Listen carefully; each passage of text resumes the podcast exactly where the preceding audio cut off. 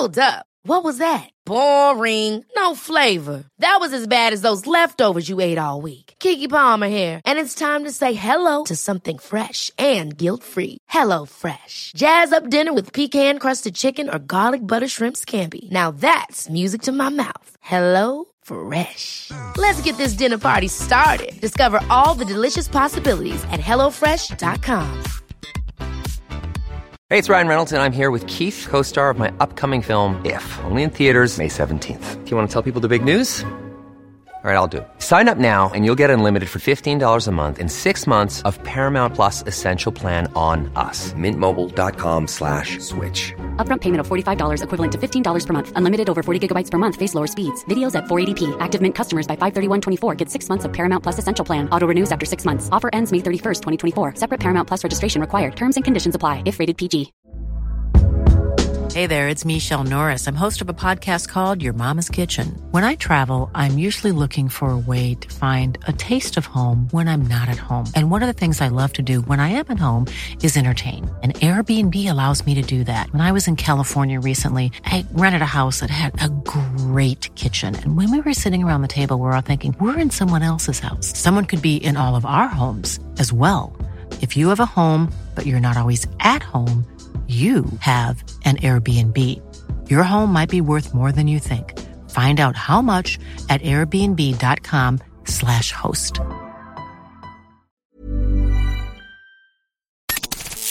Caught Offside with Andrew Gunling and JJ Devaney. Oh, yes. Caught offside just outside of New York City from an apartment in Brooklyn, New York. Andrew Gunling and JJ Devaney. What's up, brother?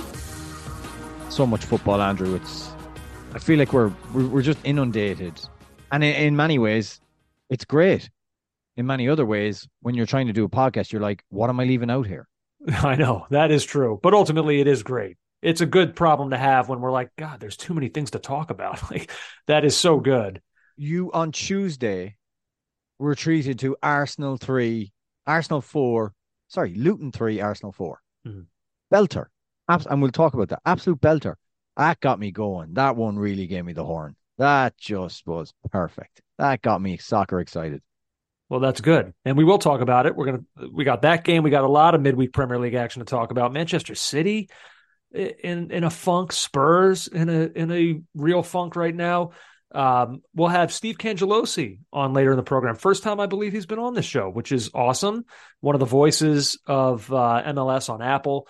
Uh, he had he said calls all throughout the postseason, but he was on the call of the Western Conference Final last weekend for LAFC and the Houston Dynamo. He's going to join us for a preview of MLS Cup Final, which is this Saturday, four o'clock. Uh, it's on Apple for free this weekend, so just know that everybody out there. Uh, so we'll talk to Steve coming up in the second half of the program. There's a lot. Copa America draw happened yeah. just before we went on, uh, so there's a lot going on. Before we get into all of that, just two bits of caught offside housekeeping that I want to get out there for everybody right now. Okay. First and foremost, the merch yes. went live. And it went live before we recorded. We thought, okay, let's just it's ready to go. Let's just put it up. You know, don't imagine we'll sell very much right now. We'll do a pod and announce it, and then we'll see how it works. Gone before we even had a chance to record. Gone, sold out. So, so it was unbelievable. Uh, things went really, really quickly. Um, I always wanted it to be limited because I thought it would be popular. I never thought it would be this popular. I have to make, first of all, thanks to everyone who bought their merch. It is now my job to try and get it to you as quickly as I possibly can. Um, because it, like I said, this is a two man operation and on, on, it's, it's, it's a lot, but thank you. Uh, the other thing I wanted to say is that to those that are disappointed, I take all of that disappointment that you missed out on merch. You didn't you have just been temporarily delayed with your merch. Think of it that way. This will be up again in January. We will add to the merch. We will add different things that people have been looking for. Um, I will try and streamline the process. It's my first time doing it. I'm doing it on my own. It's a bear. It, there's far more moving parts than I thought. So I need to figure out how to be more efficient, I think is the word. Um, I've never sold anything online, nothing. And this is the first time I've done it. So I'm just proud of myself to get started. Profit loss doesn't really matter to me right now. just to get it started. And I want those who've bought t-shirts, please wear the t-shirts when they arrive. Hopefully soon. Uh, put them on, wear them around, take pictures, put them on the social media. Let me see you enjoying enjoying the merch because I am proud of it. And um, and yeah, it's been a process. It's it's it, it, I wanted it to happen in the spring, but uh, my daughter arrived in May, and that put the kibosh on a lot of that. Uh, but yes, I'm sorry. There's people, hardcore listeners. God, I can, I, I know their names. I can see their faces. We have a hardcore listenership in Australia. You guys missed out this time. I will make sure that does not happen again, even if the shipping is going to break the bank for you. I will make sure it happens. By the way, we should say that we don't we don't determine what the shipping and handling fees are. No, well, no, obviously we don't. But we, you know, we try to do our best for. Like I tried to make it uh, as low as possible for the United States. Um, but but but we have listeners in Australia, listeners in Canada. We have listener listeners in Norway. Uh guys, I'm I'm I'm gonna fix this. This is my first shot at it. No, nothing is whoa, easy. Hold on. Nothing is broken. This was like a soft launch. This was like hmm. this was this was like a sort of like a pre-release. There was a limited number, and in January we're a full go. So I don't apologize. I know. I, I know. think it's I, I, think it's awesome. It, look, if people are upset, that is I see that as a good problem to have. It means people really want it, and that's that's great. Um, I know, but it's just I think if I wasn't going away on December twentieth, if I wasn't taking Roisin to Ireland, right, well, I, I I would be much more comfortable, much more relaxed. I'd be able to just drift into that. But I am going, um, and it's important that I go. So so like it's just the confluence of a lot of things. But I want to thank everyone who bought it. Yeah, so quickly as well. It was like my phone just kept pinging with emails and emails saying, you know, this is purchased, that is purchased. I know now which are the some of the more popular um, items as well in our color branding scheme. So look, brilliant. Thanks to everyone. I do like you know what Catholic guilt is, Andrew. Mm. I don't think I did anything wrong, but I still have guilt, and um and my Catholic guilt extends to those in Australia that I have let down, oh, those in the United Kingdom, those in Ireland, I will fix this. I promise. Um, I am just going to learn. It's been a process of growth, I would say. Uh, and I'm not good at everything. There's a lot of stuff, oversight stuff. I'm like, oh my god, I forgot about that. Blah, oh blah, my blah. god, I, have never seen you your guilt run wild like this. Like you've always talked about your Catholic guilt, and mm. I've seen like flashes of it. I've never seen it like this. It's it's really unleashed right now. I, am no, I'm, I'm, I'm almost embarrassed for you. I'm almost about to cross from Catholic guilt into full blown Jewish guilt. I'm I'm really getting up there, oh, right, in no. the guilt stakes. Hey, yeah. hey, I've seen yours, so don't even start. Oh no, no, yeah, that, yeah. This isn't about me though. This is a side of you that I know. I know. It is, almost... it is. Be- it is because, and this is some of the stuff in my psyche that keeps me from doing stuff. Is like yeah. the fear of letting people down. If I don't do it, can't let them down. Um, that is that is definitely a part of my psyche. Anyway, enough of this. Thank you. What's the next piece to, of, of housekeeping? Well, for the people who are upset, maybe this will help a little bit. Uh, mark your calendars right now.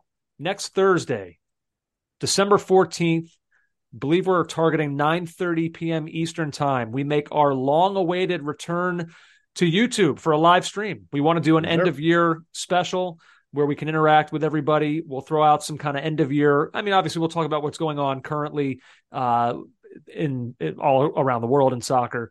Um, but we'll throw out some end of year stuff as well. And we want people to be able to join on that live stream uh, in the chat and interact with us, give some of their thoughts on on the things that we throw out. So we're targeting uh, Thursday, December 14th, 9 30 p.m. Eastern Time, a live YouTube uh, holiday special for caught offside as everybody gets uh, set to kind of coast into their their holiday season, their vacation time. We want to be able to kind of take you into that time of the year with a special live edition of this uh, of this podcast. And if you can't make it for that, I, I believe it will go up the following morning as a, a, regular podcast as well, so you'll still have access to it. But we want as many people on the YouTube live stream as possible to be able to interact with us as we we look back on the year. So that should be a lot of fun. Thursday, December fourteenth, nine thirty p.m. Eastern time. If that time changes at all, which I don't anticipate, but if it does, we'll let you know. We'll, give everybody as much heads up as possible on social media and on our podcast early next week before that one. Chris, so Christmas jumper, big glass of coquito, yeah. which is for people who don't know.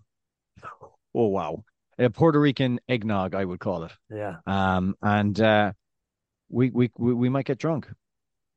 Should be fun. Should be yep. fun. Um, tonight is the first night of Hanukkah. We're recording this Thursday night, um, which which is always fun. It's a it gets more and more fun in my house as my kids start to get a little bit older and can like enjoy the gifts more. The gifts get to be a little bit more fun. The the only sad thing. So last, do you know how to like properly wrap presents? No, I'm terrible at it. Thank you. At the last night, Amanda and I were wrapping gifts, and like mine, like if if a stranger were to come and look at the two, like her gifts that were wrapped versus the ones that were wrapped by me, people would be like, they would look at mine and be like, "Oh, that's adorable that you let Luke wrap some of the presents." Like that, it's it's pathetic. I don't know. How, I guess I just never learned. I got better as I went, but it's it's a bad look for an adult to wrap presents the way that I do. Uh, it- it's it mine is clumsy. There's there's you can see parts of the under wrapper. Uh, Yeah. far too much sellotape, uh, irregular angles. It's mess, also I- it's also an irrational amount of time spent on on something that the only purpose of it is to have it torn to shreds within seconds. Well, I do think that as as if, if we're talking about being sustainable, don't don't wrap them. Have some kind of a reveal cloth that you can drape It's over such a good idea. That is Yeah, such a better idea. like like a like a TV show uh presenter showing a prize for the game show, like go da da, and then pull it off because Yeah. then then you can use it again. Yeah, that is that's a way better idea. Wrapping gifts, the amount of time it takes for three seconds, gone. Like it, do- it doesn't make sense. Uh, but happy Hanukkah to everybody out there who's celebrating. I know it was a, a fun night in my house. Hopefully, it was in yours as well. All right, let's get into it. That's all the silly stuff. Uh, now we get down to business. Copa America. The draw went down tonight. Um, look, there will be there will be so much time between now and when it actually begins um, for analysis. So I'm just going to give you the bare bones of what we know now that we didn't know a couple hours ago. The U.S. had been drawn into Group C alongside Uruguay, Panama, and Bolivia. Now here's your schedule. While you're on while you're on your Google calendars right now, marking down December 14th, 9:30 for the live stream. While you're there, you can mark down Sunday. We don't have the times yet, but Sunday, June 23rd is when the U.S.'s Copa America will begin. It's going to be against Bolivia at AT&T Stadium in Arlington, Texas. That's game one for the U.S. Game two, Thursday, June 27th, against Panama at Mercedes Benz Stadium in Atlanta. And then they round out the group stage, the last game of the group stage against Uruguay, which might be an advantage for the U.S. to have that one last. That's going to be at Arrowhead Stadium in Kansas City on Monday, July 1st.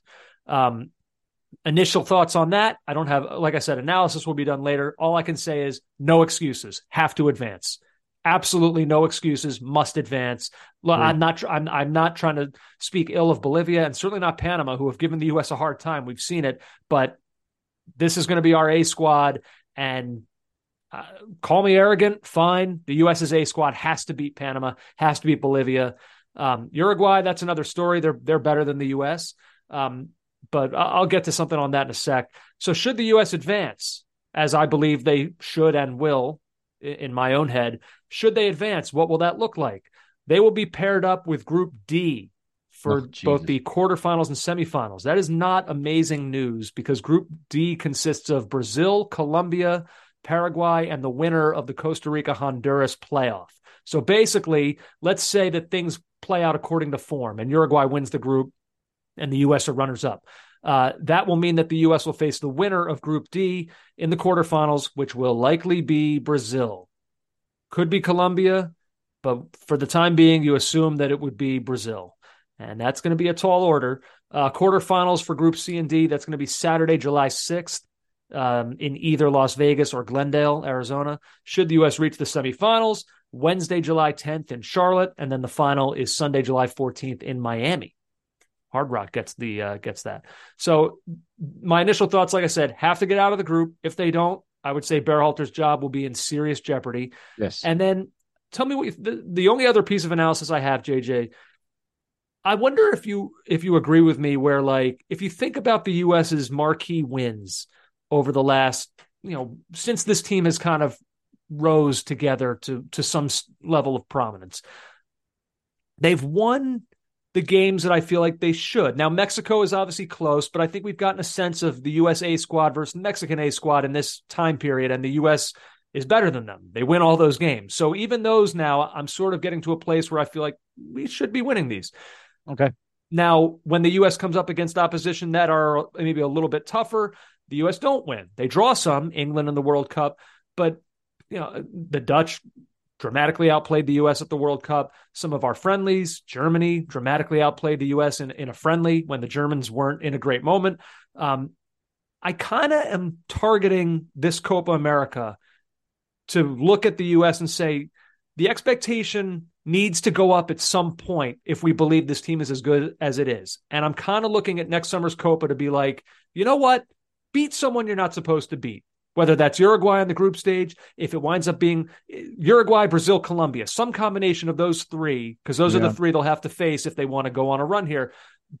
They're not going to be favorites in any of those games. Beat one of them. Beat one of them. I feel I feel like it's time where we can where we can start to expect something like to happen like that to happen if this team is as good as we have been told they are and at times think that they are. I agree with you. Um, I think if you look at the and and just a quick comment because I do want to move on from it. I honestly believe in what you're saying is it's just absolutely correct. And when Berhalter talks about people making people look at the US and the US men's national team in a different light, this is what he means. This is what he means. Mm-hmm. There has to be a big tournament, big game win over a nation that's better than us or is ranked better than us, is perceived to be better than us. Perceived to be better than us. It has to happen. Yeah. I don't actually think beating Uruguay, I think it would be significant, but I don't think it would be that.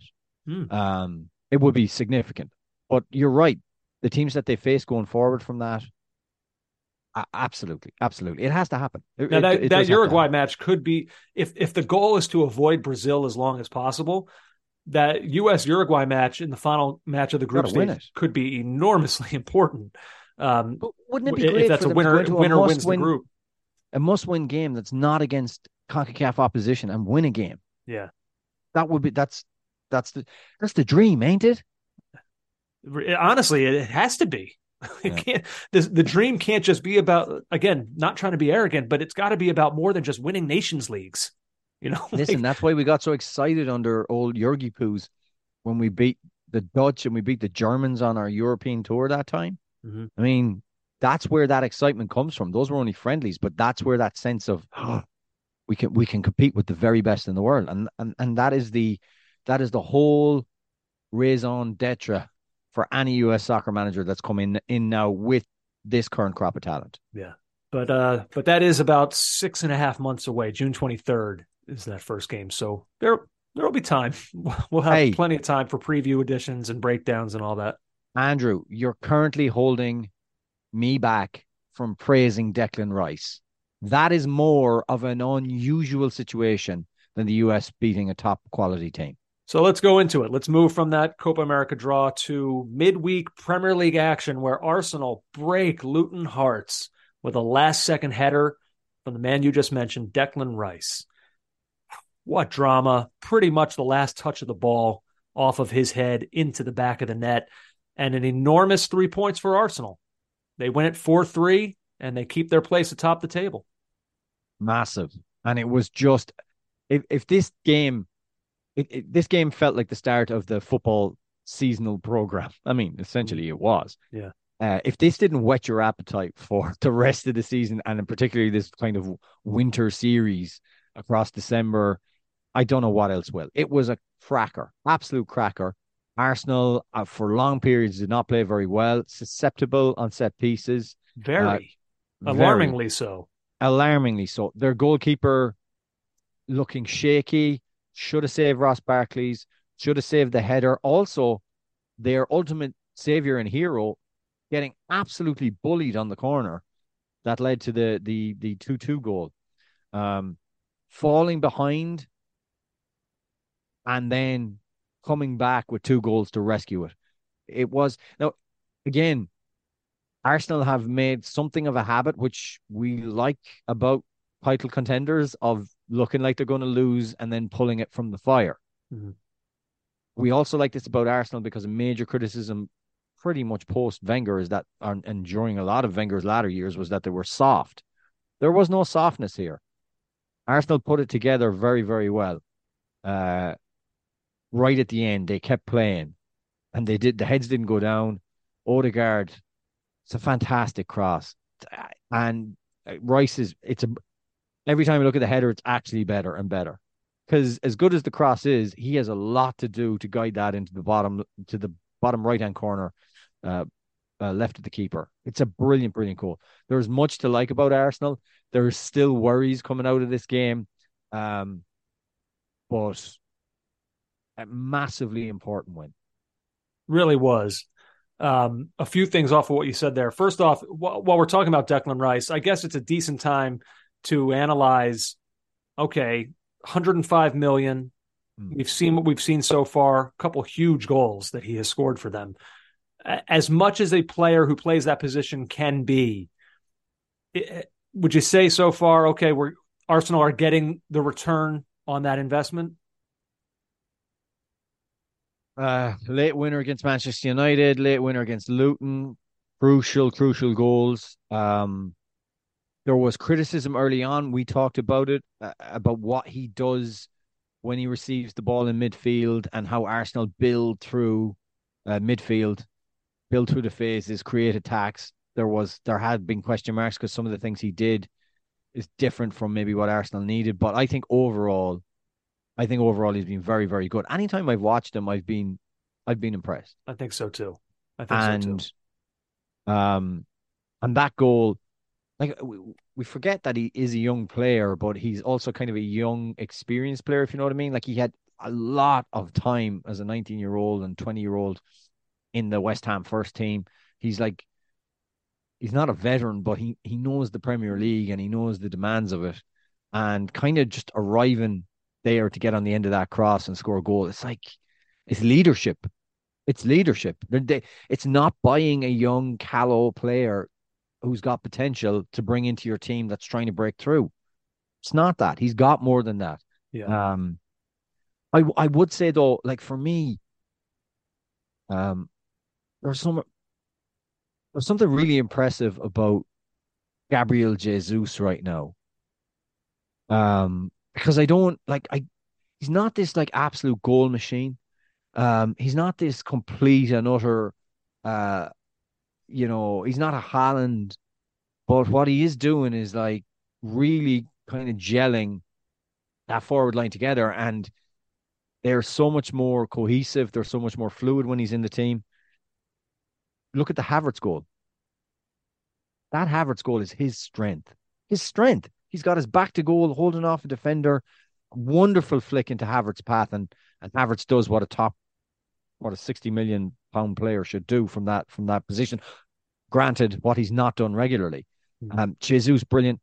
Odegaard, um, again, like the the calmness, just to say, all right, okay, focus on the quality, get a proper ball into the box, and he swivels lovely, puts in that cross. Rice heads home.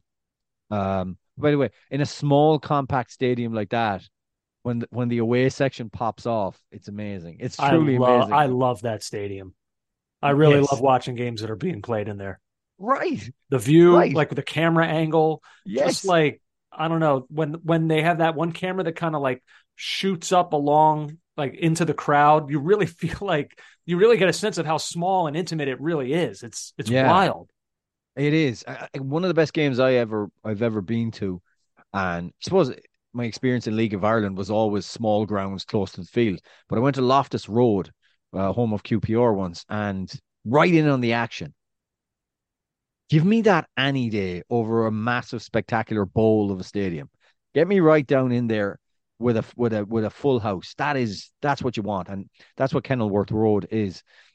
Luton desperately unlucky like like so unlucky. Mm. Um, but they got tired. You could see them falling back, and Arsenal's just superior quality won the day in the end. Yeah. Uh, two other quick final things on that. One, you mentioned Gabriel Jesus uh, with his goal, JJ. Uh, for a player who's kind of a backup, sort of at Man City, Arsenal, he's been really good so far, but he's been in and out with injuries. Quietly, he's rising up the charts. He just passed Eric Cantona in goals scored in the Premier League. 71 goals now for Gabriel Jesus, uh, passing Cantona, who was on 70. How about that? Passing a legend. Wrong. feels wrong, doesn't it? Yeah. Uh, uh well, I, I like Jesus, but Cantona is of a different level, certainly. So, yeah. yeah.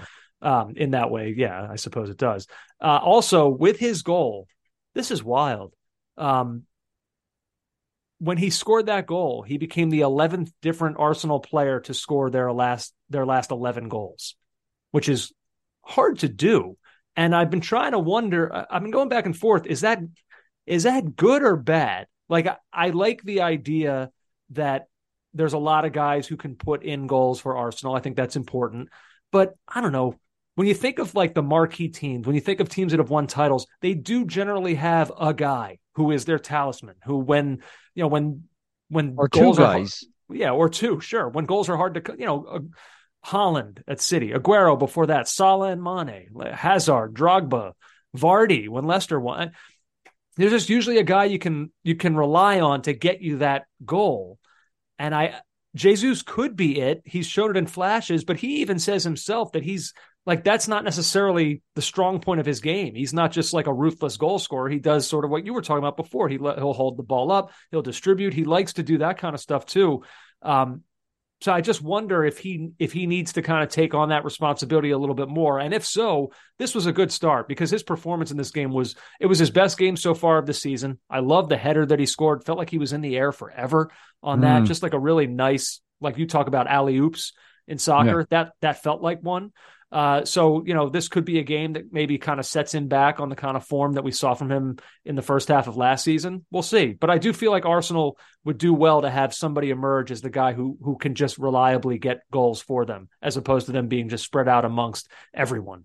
Jesus, if you don't have that, this is the best next the next best thing if you're a team that can score from multiple positions. Yeah, uh, I, I, mean, I, I hear... they're they're not hurting. Like they had they scored hundred goals in this calendar year of 2023, so they're not hurting for goals. No. I guess I'm nitpicking.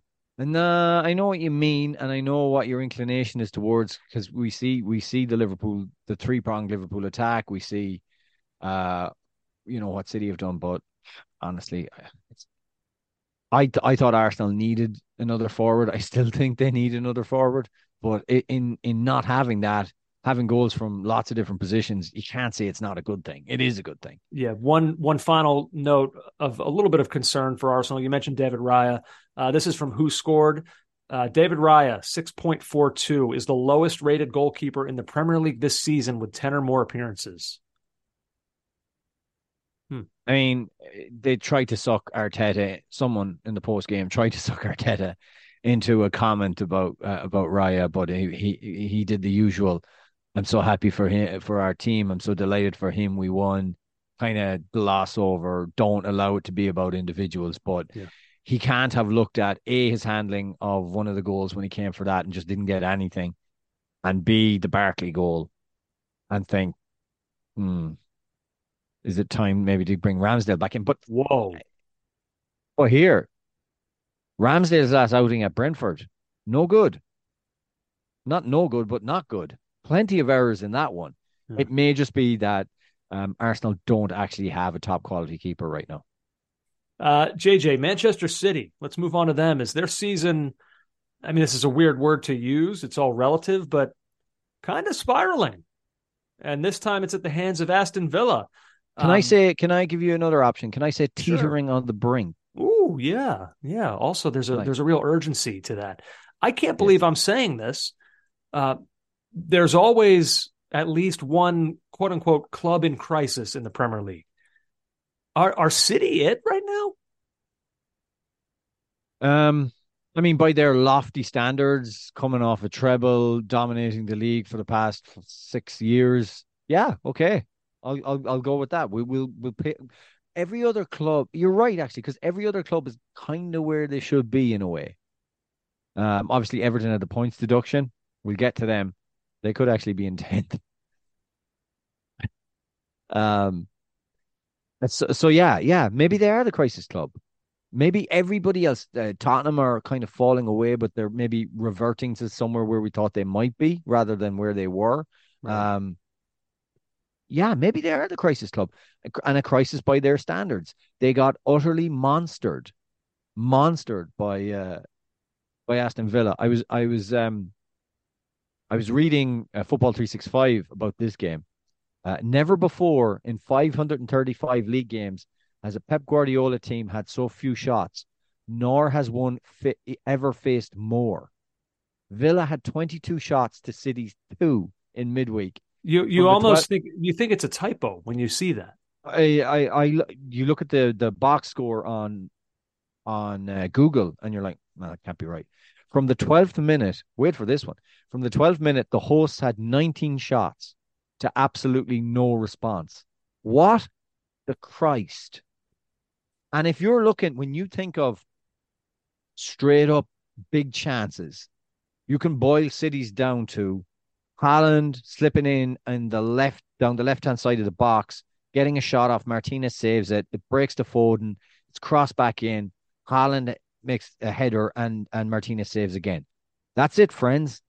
That's pretty much it. When when in the name of God has this happened before? Well, it hasn't. it- well, it hasn't. Is the point? Um, we have to we have to talk a bit about Aston Villa as well. You know, because we've seen shaky cities before, and they still go in and they find a way to beat teams. I mean, Villa completely dominated the midfield, and if you do look at the midfield, compare both midfields, City's is a bit lightweight right now. So uh, they had Rico Lewis, Stones, uh, Silva, Alvarez, Ford. No, I mean you can pick out of pick what you want out of those guys of of who's more of an attacker, who's more of a mid, uh, midfielder, but that seems like a kind of lightweight in the center of the park. Well, we know clearly they're a different team this year when Rodri doesn't play. The Well, four, they game- are- the four well- games he's been out, they've lost all four of them. Yeah, absolutely. When Rodri plays, they are they are a different side, and and his loss was notable. But even still, like look at look at Villa's midfield. Look what they've kind of um put together here. So, So they've Te- Tielemans, Douglas Luiz, Boubacar Kamara, and uh, John McGinn. And notable in this game was how many times City would get turned over in midfield. Again, when does this happen? Uh, Villa were aggressive, front-footed, got in, won their tackles, uh, and and and and it's not just it doesn't stop there for City. The back line, Gvardiol, Akanji, Dias, Walker. Gvardiol just does not look comfortable kind of in the wider positions. Like often what will happen, Walker will step into midfield, Dias might step into midfield as well, and it kind of how would I put this? They create numbers from the back in midfield, and it does leave those who are not involved with spaces to cover, isolated somewhat. There were so many times I paused watching the highlights, and it would be just I'm not not having a not playing down what Unai Emery did, but it'd be a basic ball into a channel, into space, over the top, in around the back, and you're like, where are the city defenders? Like, where are they gone? Um, so it's misfiring there too. It's kind of if your midfield is not working, it's bad. If your midfield and defense is not working, it's it's doubly bad. And it honestly, I mean, Villa before they actually did score, they should have had two or three before that. yeah. Uh, a couple things on Villa. One, probably, I mean, the best game of Leon Bailey's club career. Definitely. He was Oh unbelievable.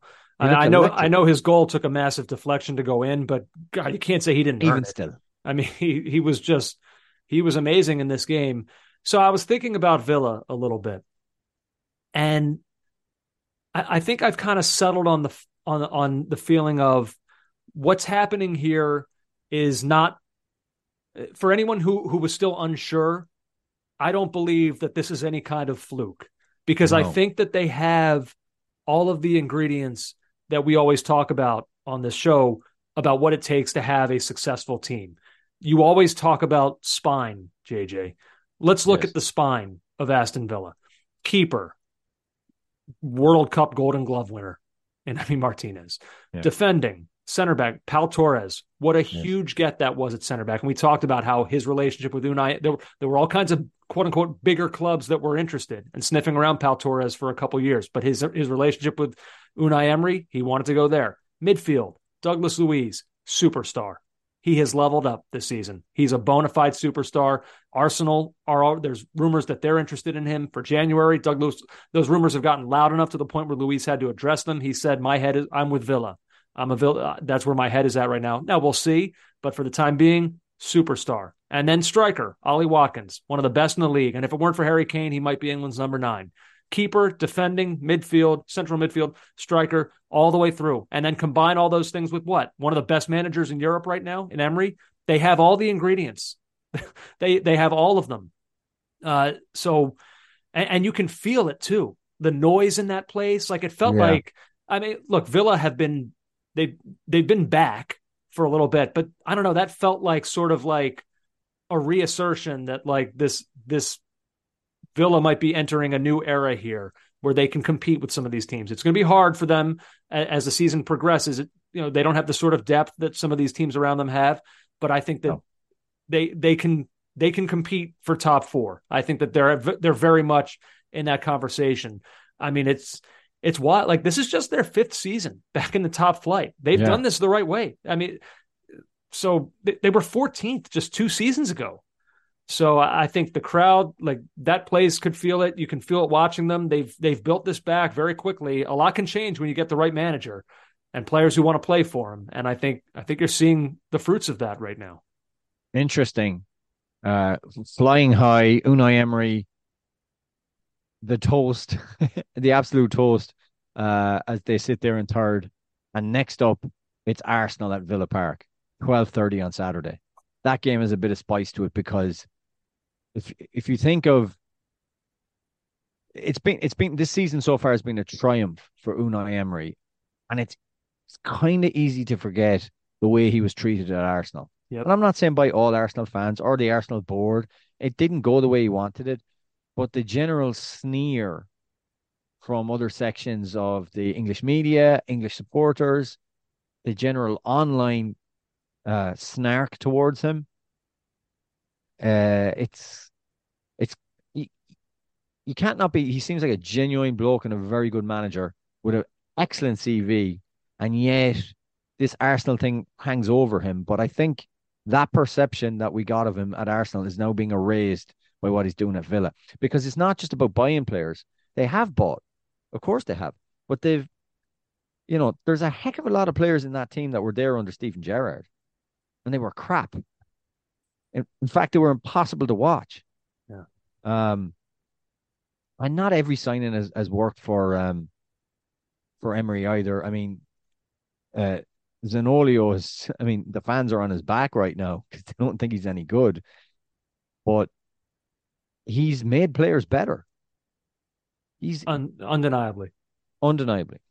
Uh, let's see, JJ Manchester United. I thought they I thought they played probably their best game of the season so far. They beat Chelsea 2 1. Felt like it could have been worse. It was impressive. Um, XG Philosophy posted this Manchester United's best XG output since February of 2021. Um, 4.46 XG against Chelsea. Brilliant. At times they looked really, really good. They were coherent. They passed the ball. They moved it well.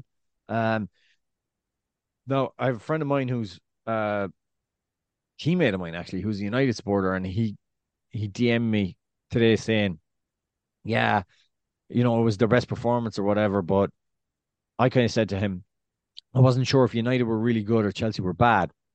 I actually think United were good. No, I've settled on that. I think United were good. I do think Chelsea were bad, but but I don't think it should necessarily automatically detract from United's performance. Um,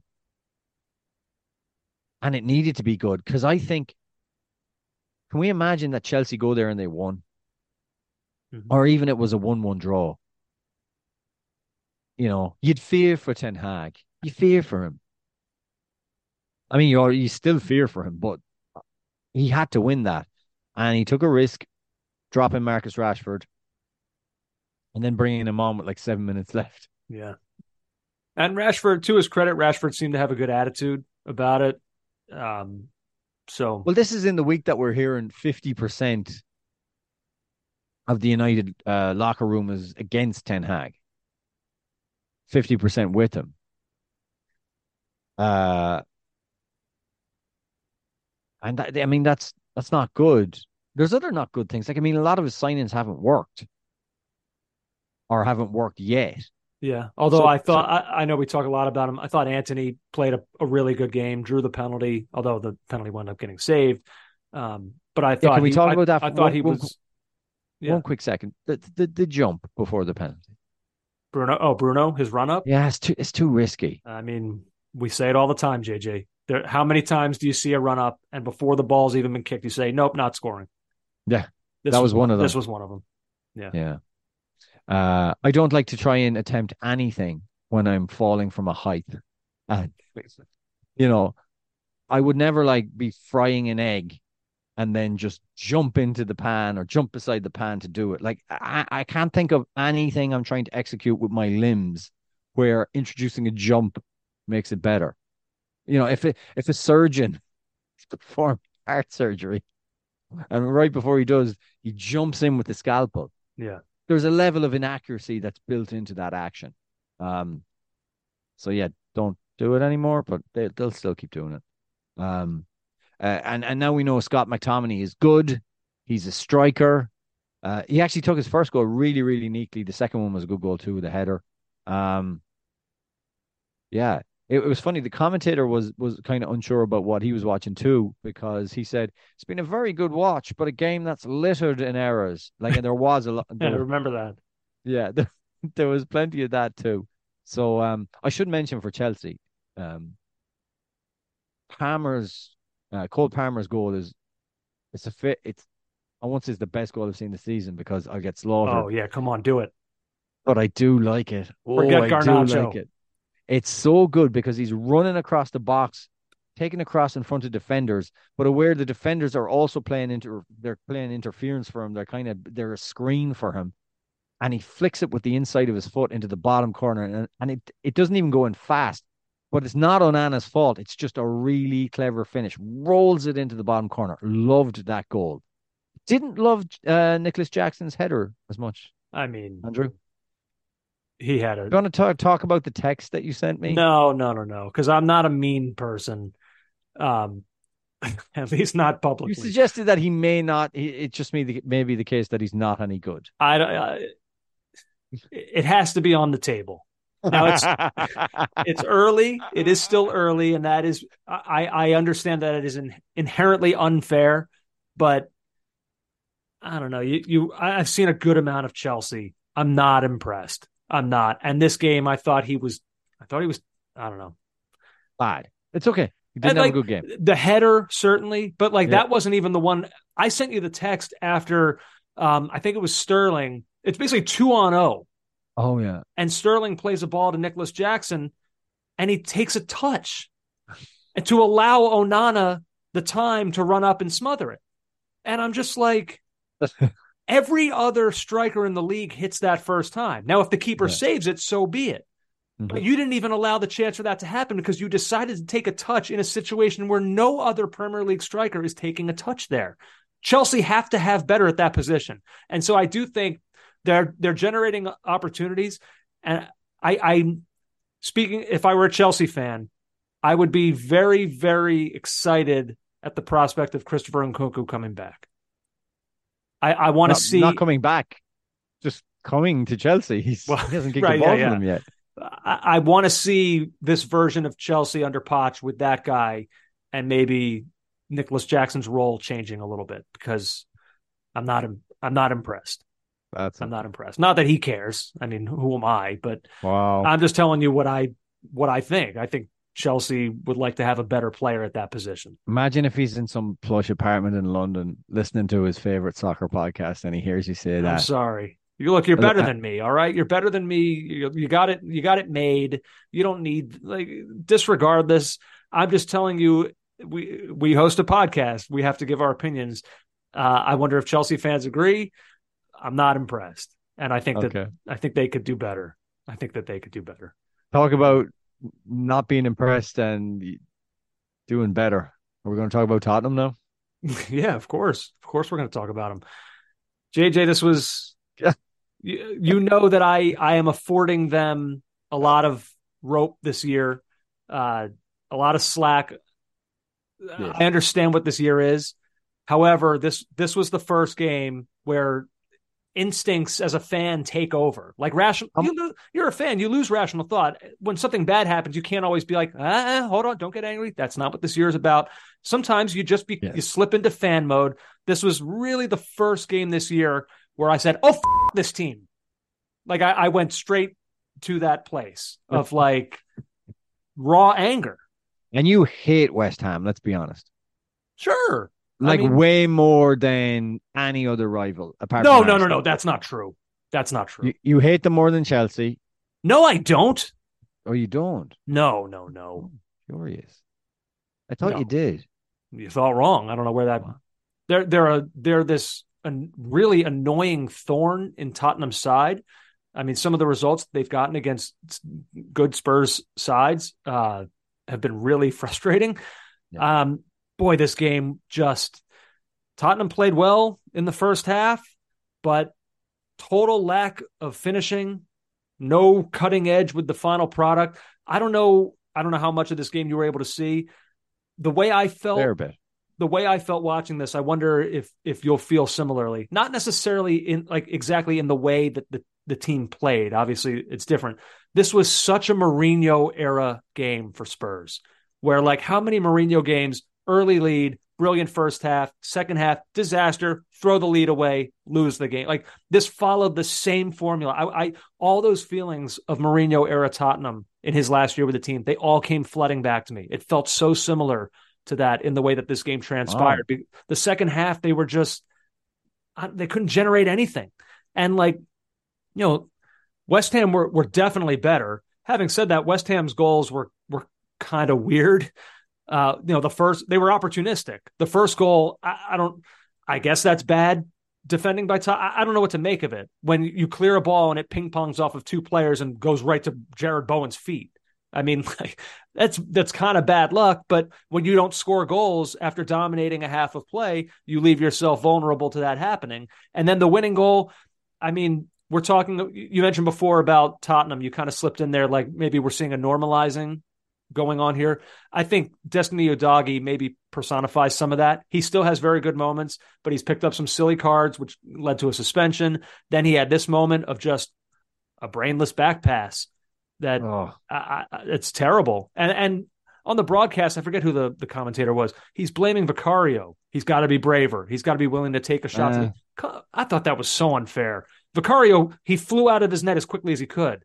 You know, he got he pretty much got to the ball, but you know it was it was kind of nicked by him, and I don't know. To me, that's like we're deflecting here. Udogie made a terrible play. Vicario did what he could. I don't, I don't think brave lack of bravery was what got in the way.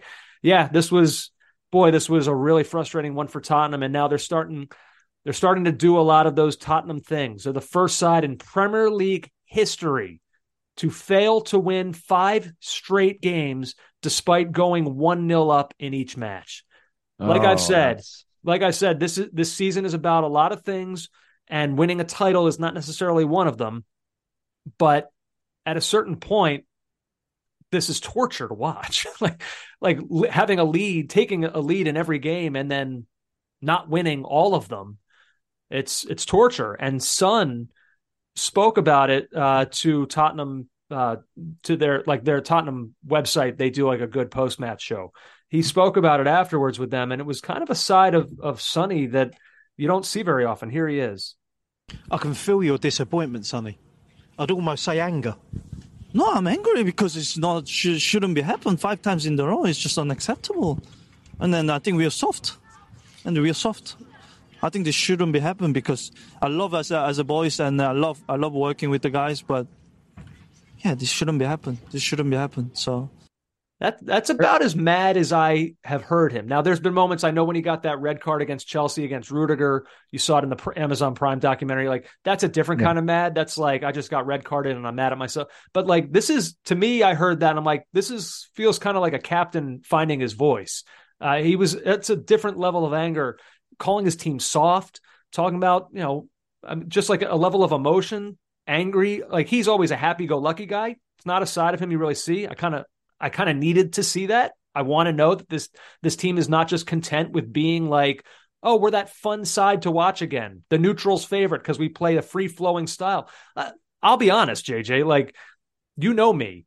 Yeah, if Tottenham want to play an open style, I'll I enjoy that far more as a viewer, of course. But I'll it, but give me whatever leads to winning. I care right. about that far more. And I know not everyone agrees, but if you told me a Mourinho Conte style guaranteed me being in a title race, but Ange Ball doesn't, I mean, and and by the way, that's not true. They had Mourinho and Conte, and it guaranteed absolutely nothing except misery. So I'm not right. saying that. I'm just saying I want I want them to play the way that will win, not the way that's going to just wow the, the the neutral onlooker. I could give an S about that. Well, well, I mean, and you're echoing the words that uh, Ange was talking to Spurs in-house uh, TV tonight, and they tried to suggest one of the uh, interviewers tried to suggest to Ange that they'd played well. Oh, we played well in the first half, played good football. And well, here, said, no, you want didn't. you want to play that? I have it right here. Yeah, go on, play that. It's only yeah. a few seconds. We've got to get away from that. I, I, don't, I don't, believe that. We're, we, you know, that's part of the problem. I think everyone's saying we're playing good football. Good football means you win games, and I'm not here to play good football. I'm here to win, and um, that's been the clear message from day one to the players that uh, we play this style of football not to, you know, get pats on the back. We play this style of football to, to win games and get, bring success to this football club.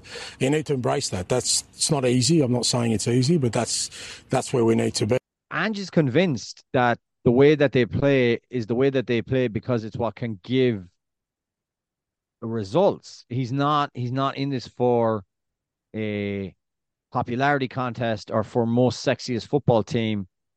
But what's happening now is this kind of great debate is going on. And if you listen to our friend Danny Higginbotham on uh, NBC on the broadcast and Tim Howard to a lesser extent, kind of saying basically that it's game management and that that Ange ball is a good way to play, but that times in a game you need to sit, drop off, um, uh, change your form, uh, change your style, change your formation a little bit, be able to be more adaptable.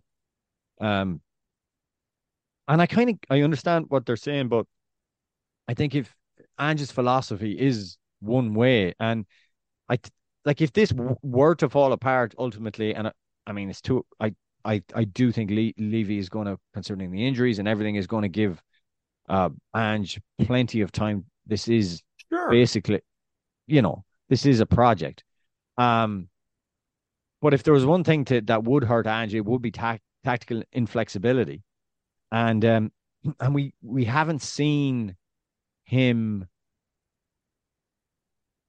kind of cut his cloth to suit his measure with the injuries the Which philosophy is, the yeah. philosophies and the principles have said the same. Now, some people have said, some in the tactics world have said, well, actually, it wasn't full Ange ball against Man City in periods. They were trying to hold the game on, uh, hold the game, and uh, okay, whatever. Mostly, we've seen Ange ball. Let's be honest, full, unadulterated, undiluted Ange ball, and now we're in we're in a kind of culture war about some people want a mix of Ange ball and a bit more pragmatism, and others just say let him Ange to to his heart's content, go full Ange ball. So yeah, it's it's. I honestly think January is the more important thing to think about, and where Spurs are entering that transfer window. I mean that because if they're if they're a few points off four, they may say right, who's fit, who's coming back, who's not going to be 100%. They got to start getting guys back. It, it's it has it has killed them more than I thought it was going to, which is a little bit worrisome. But I think we can all see not having Maddison, not having Van de Ven, I think those things have really hurt them. And I will and I will think there was a little bit when Tottenham were flying earlier, a little bit of the notion, JJ. I wonder if you were hearing it of like, well, maybe they're better off without Kane. It's allowed other guys. No, can we no. can we can we agree to never say that again? Like when I saw Richarlison tonight come on and miss essentially, I know he's backpedaling a little bit. Uh, essentially, the he, header. He missed a free header at the back post. Like when I see stuff like that, I'm just like, yeah, okay, yeah, okay, yeah, better off without Kane. Sure, keep telling and, yourself and, that. And Ange basically he he did his own version of of the repetitious. I'm here so I don't get fined. He he was talking to I think it was I'm not sure who it was, maybe it's Amazon or someone in England. and after the game, and they kept trying to say to ask him, you know, about various things, and he his refrain, which he repeated, was, "Got to take our chances. Missed too many chances." Mhm. You know, I kept, you know, kept kind of saying that, and and didn't want to entertain any other talk. Only when we have the chances, we have to score. And I mean, that screams very much to what you're talking about. There is that you're not better without without Harry No, Kane. You're, you're Um, missing your most ruthless striker, and their problem is lack this. of ruthlessness. in fairness to West Ham, uh, a lot of people were saying, "How did West Ham win that? Oh my God, crazy!" Uh, XG philosophy: Tottenham's XG was one point seven five, West Ham's was one point nine eight. Um, and I think a large part of that XG is, I thought West Ham were poor in the first 20, 30 minutes. In the first half, uh, Paqueta had a miss that I thought David Mo- David Moyes was so enraged by. I thought David Moyes was going to walk onto the field, grab him, and just push him off the field. Like actually force the substitution through his own physical presence on the field. He was so angry. It was a botched uh, attempt at a header from like four and a half yards. Dread, dreadful, truly dreadful for a top player that he didn't bury that. So, you know, Tottenham did keep West Ham in this game and certainly Definitely. kept them kept them in it enough for it to be two one. But we, we will see how this plays out and the continuing Antipodean culture war that Ange has brought to our shores. Not our shores, England shores. Every game is just this constant.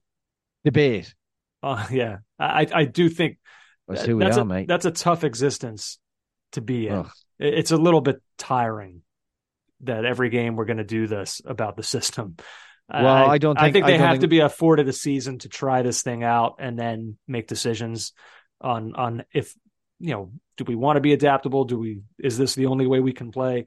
Yeah. Uh, yeah, I don't know. I enjoy Spurs this way. of course you you're, get- you're You get the chaos, you get great football, and you get the chaos and the Spursiness. It's Yeah, the perfect uh, package. We're all every neutral enjoys making fun of them, watching them, everything. That that's just great. I'm glad. Come on, let's give Everton their flowers. Everton, what a win, three 0 Oh my god, over Newcastle, brilliant! and they're now they're with that. By the way, they're even with their ten point deduction, just like that, out of the bottom three. I love Bang. that for them, and I I love that they did it against Saudi Arabia. That is there's there's some kind of poetic justice to that. Um, they went into this one with the league's sixth best defense. You know who's talking about that? Um, uh, Seamus Coleman back in, uh, and I mean it wasn't like it was a perfect side. Ashley Young had to play as a quasi midfielder in this game. Um, I would say why Newcastle so flat after kind of dismantling Man United 1 0. Like that was a 1 0 hammering. It could have been four or five. Um,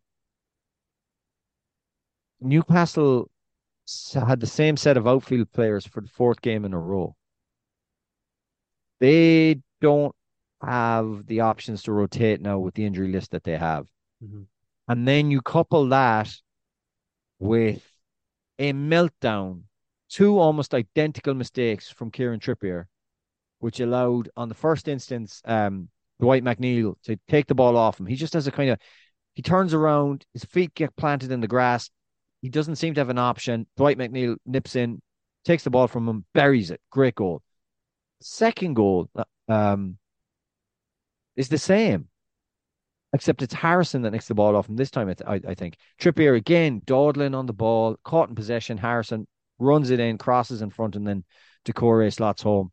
And then the Beto goal, uh, Beto gets it on just inside the halfway on the right hand side, and then just dribbles, drives forward, brings it right, run, runs right in on uh, Dubravka, who's in for Nick Pope, who's long term injury with a dislocated shoulder, and then slots it under Dubravka, three 0 Um, Anthony Gordon booed every time he had the ball.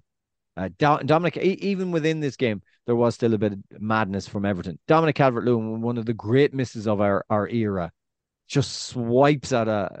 He's, he, I I guess maybe he half thought he might have been offside. He wasn't. He was being played on by the Newcastle defense. Uh, ball sits up and he just slices of volley high into the into the. I think it was at the Gwladys end into the into the night sky and uh, huge hilarious miss. But Everton were well worth it. And I should say that Harrison and McNeil make this team better. They definitely do. They carry that threat. They're able to advance the ball, dribble with the ball. Um, McNeil, I thought, was very, very good. Ah, brilliant for Everton. Delighted for them. Um, still not convinced by this personnel that they've put together, but um, it's beginning to click as a as a Sean Dyche team. Mm-hmm. Um, defense is tightening up. There was one brilliant tackle uh, on one of Newcastle's rare forays into the box. Guimaraes is about to pull the trigger, and it's Tarkowski with just a, oh a tackle for the ages, Andrew. It, he tackled him. The connection was so old school that it brought the game immediately back to the 1940s. It was just crunching ball, everything. Brilliant block tackle. Um, fair play, Everton. That's all I can say. And I'm I am glad that they're out of the out of the danger zone, albeit Luton now slip in. Uh, JJ, finally, kind of rounding out our Premier League discussion. Uh, Liverpool 2 0, they win. Um, it's not really. I mean, if you have anything to say about the game, by all means, I, will cede the floor to you. Not Uh, really, not- my, not a not really where my interest lies with regards to this one. No, no. Um, Liverpool in, in second, uh, solid 2 0 win. Not spectacular. I thought, uh, I loved Van Dijk's goal. Really nice finish. And I love Szoboszlai's late goal. Look, like, and not, like he really does look like a class player. But um, no, what what what what tickled our fancy from this one was post game, where uh, Jurgen Klopp was in great form. No, he wasn't. He was thrown off and rattled and irked uh, by a little jibe. Now we don't usually play this amount of audio, but this is spectacular stroppiness from Jurgen Klopp. It is next level. And you mentioned, Jurgen, you've, you've had to shuffle your pack. You've had some injury problems. You've got all these games. You're still going strong in Europe, in, in the League Cup, in the FA Cup. You're going to Crystal Palace, your favourite kick-off time at the weekend.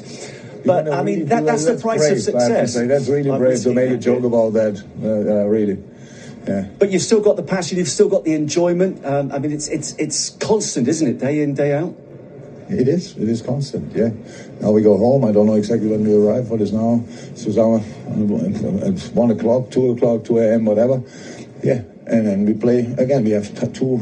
Do we have two sessions tomorrow and Friday? Yeah, we have two sessions. So it's fine to recover, and then we go again. So Crystal Palace play tonight as well. So that, that's absolutely fine. It's just not. But I realize you don't understand it as well, even when you work in football. So why should I try to explain again? If you make a joke of that, then make just we are completely ignorant. But it's good.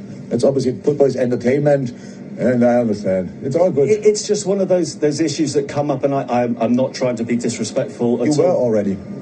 Okay. Well, Jurgen, I Yeah, apologise. good, good. You can say what you want. Just I cannot say what I want because that would be really different. Well, listen, it's been a success tonight. You've moved to within Yes. two points of the Yes. leaders, and we wish you every success at Crystal Palace at the weekend as well. Yeah, and we will tell that to Chris Palace as well. Thank you very much. Thank you very much, Jurgen. All the best. See you. So there we are. Uh, issues surrounding 12:30 kickoffs. But That was Klopp with uh, Marcus Buckland on Amazon Prime's coverage. And Marcus Buckland, to his credit, I mean, he's a pro. I mean, he he seems to be like for every Premier League video, he is like the the voice of it. Um, tries to be a complete and total pro with Klopp. So effing unnecessary to act like that.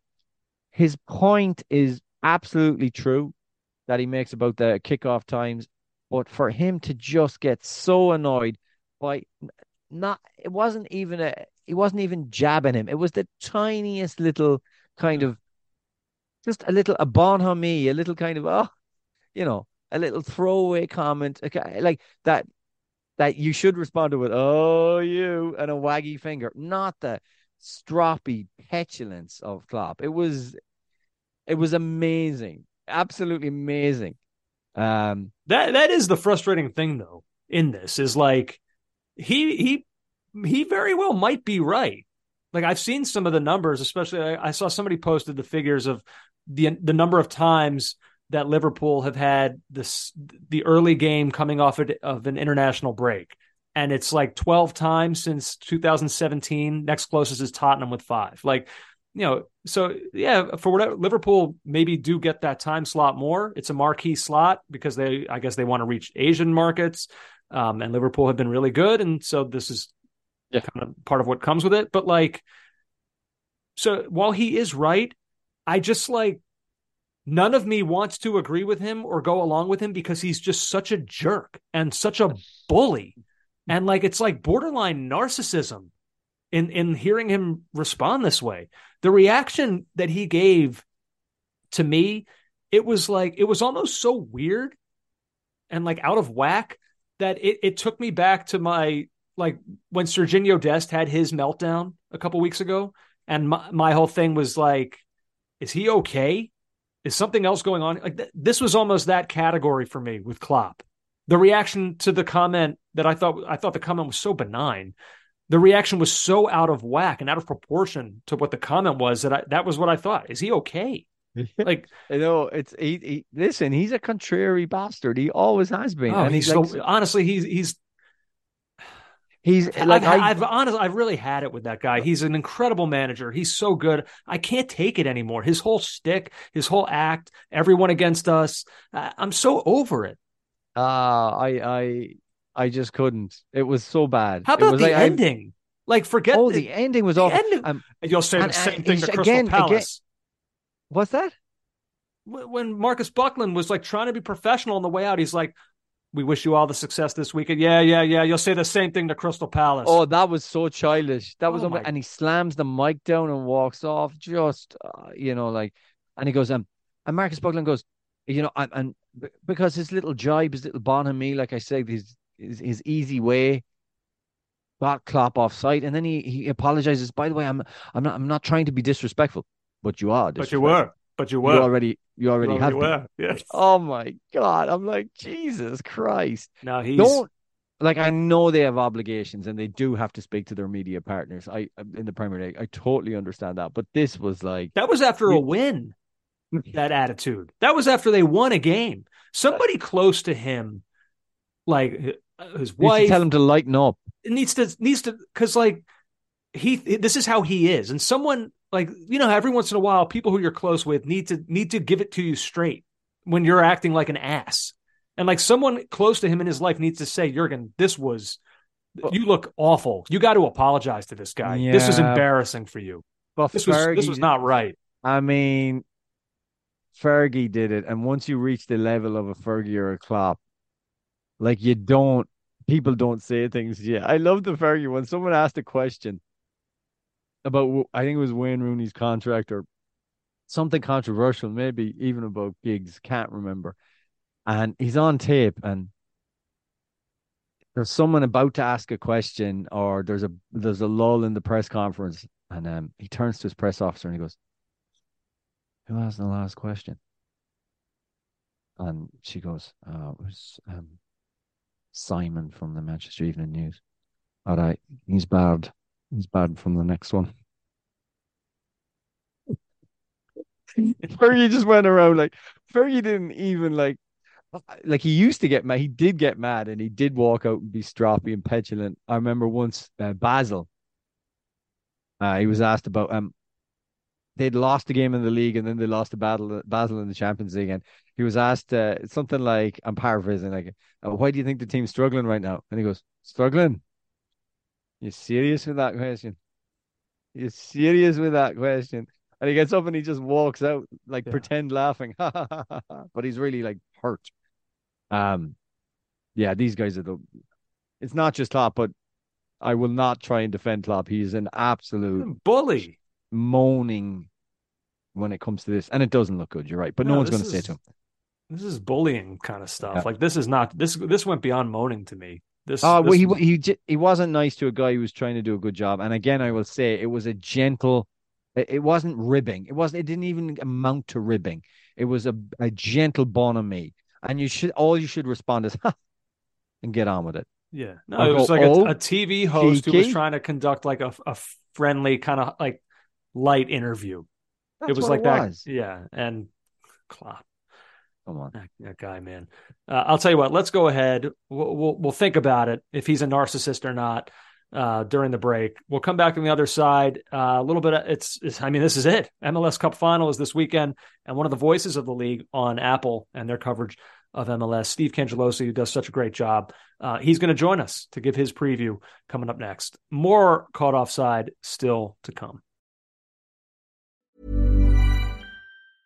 Hey, I'm Ryan Reynolds. Recently, I asked Mint Mobile's legal team if big wireless companies are allowed to raise prices due to inflation. They said yes. And then when I asked if raising prices technically violates those onerous two year contracts, they said, What the f are you talking about, you insane Hollywood ass?